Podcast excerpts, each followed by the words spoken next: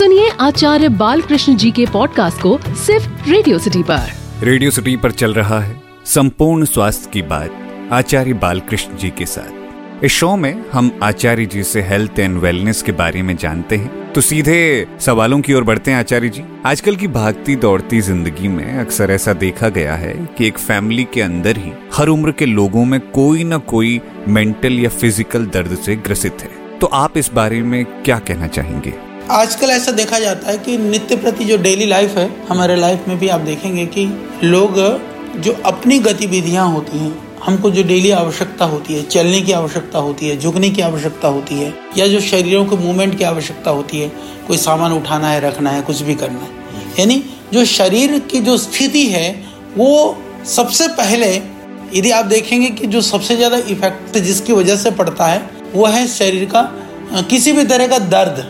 दर्द है, सूजन है, पीड़ा है, या अकड़न है, कुछ न कुछ। यदि हम उसको बात करते हैं कि पूरी दुनिया में जैसे कहते हैं ना कि जो दर्द है, दर्द की परिभाषा तो बहुत विशाल है। तो कोई तन से, तन की पीड़ा से पीड़ित है, तन के दर्द से, कोई मन के दर्द से, कहीं ना कहीं किसी की ना किसी को कहीं ना कहीं से पीड़ा है।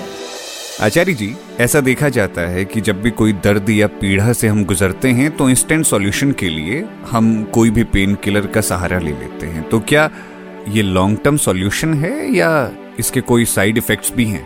आप थोड़ी देर के दर्द के निवारण के लिए ज़िंदगी भर का दर्द ले लेते हैं। ये बहुत खतरनाक है कि हम दर्द की समाप्ति के लिए प्रयास करते हैं, परंतु ज़िंदगी भर के दर्द को लेकर के फिर दुखी ही घूमते हैं। यानी चले तो थे, इसको हम यदि बहुत दुनियादारी की भाषा में कहें, सर दर्द की दवा सर कटवाना नहीं है।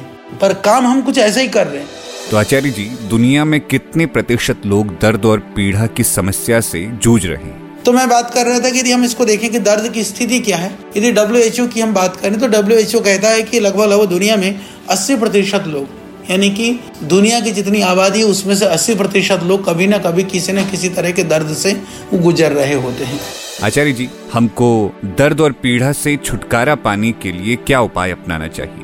तो योग करें, प्राणायाम करें। परम पूज्य श्रद्धे स्वामी जी प्रतिदिन शायद दुनिया में इकलौता ऐसा व्यक्ति है जो प्रतिदिन तीन घंटा पूरे लाइव हैं आपके लिए, आपके परिवार के लिए और आपकी पीड़ा से आपको मुक्ति दिलाने के लिए। तो हमें जुड़ने की आवश्यकता है ना? एक गंगा बह रही है। पानी की जो धारा है, पानी का जो स्रोत है, वो तो अनवरत बह रहा है।